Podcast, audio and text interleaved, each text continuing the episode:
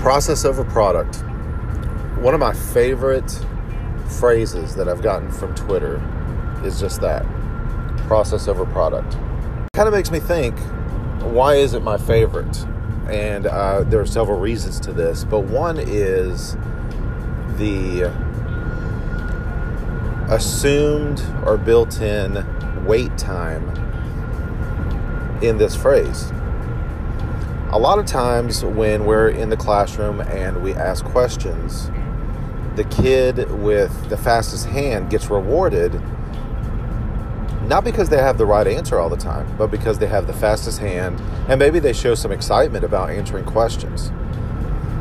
With the student who raises their hand first, or the students who raise their hands first, and we choose on these students, and they get the answer wrong, there's still that sort of shared community of, oh my gosh, I'm excited about this question or this content, and they get the attention of the classroom, the attention of the teacher.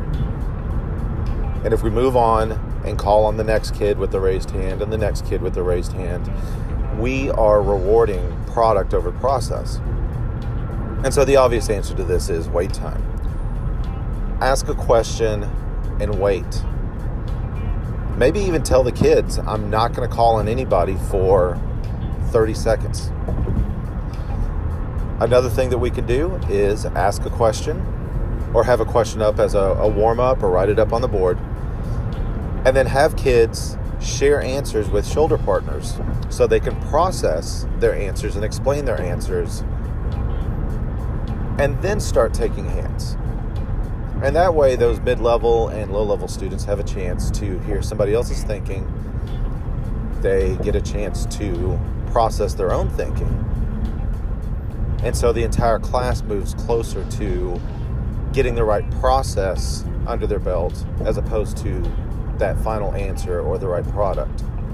One of my favorite classroom strategies is the one-minute paper. And I've used this at the middle school, high school, and college levels. And that is, you ask a kid to answer a question, write down as much as they, as they know, maybe kind of like a brain dump, and you give them like a minute or two um, to write down as much as they can. Then they trade papers with a partner. Their partner reads that paragraph and then both summarizes and also adds to the paragraph. And so then student number two gives the paper to the author, to the original writer, student number one. And then I ask them to summarize the second writing.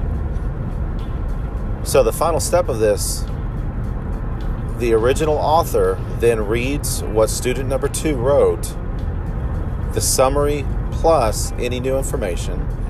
And then I ask that original author, student number one, to summarize this paragraph in as few sentences as, as possible.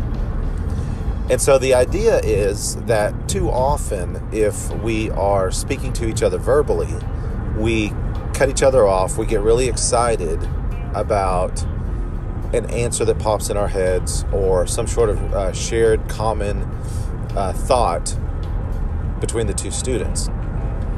And so having them write this information down slows the process of thinking. It allows students to put down complete thoughts instead of interrupted thoughts. And sometimes we interrupt our own thoughts because we get so excited, like I just just did with that sentence. Um, and so this one-minute paper allows kids to process the information, summarize somebody else's information, and add new, new concepts that they may have. And then finally, they get to synthesize that second paragraph with their own thoughts. In this manner, we are honoring the process and not those final answers. And in this manner, we can start to move in the direction of rewarding students for thinking clearly, not necessarily thinking the fastest or raising their hands the fastest.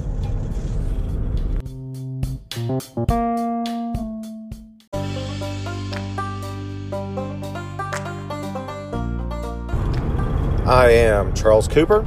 You can reach me on Twitter at Thrasymachus.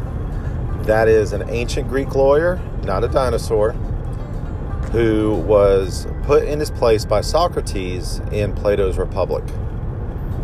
Not that you're asking. The podcast you just heard was made using Anchor. Ever thought about making your own podcast? Anchor makes it really easy for anyone to get started. It's a one-stop shop for recording, hosting, and distributing podcasts. Best of all, it's one hundred percent free. Sign up now at anchor dot f m slash new. That's anchor dot f m slash new to get started.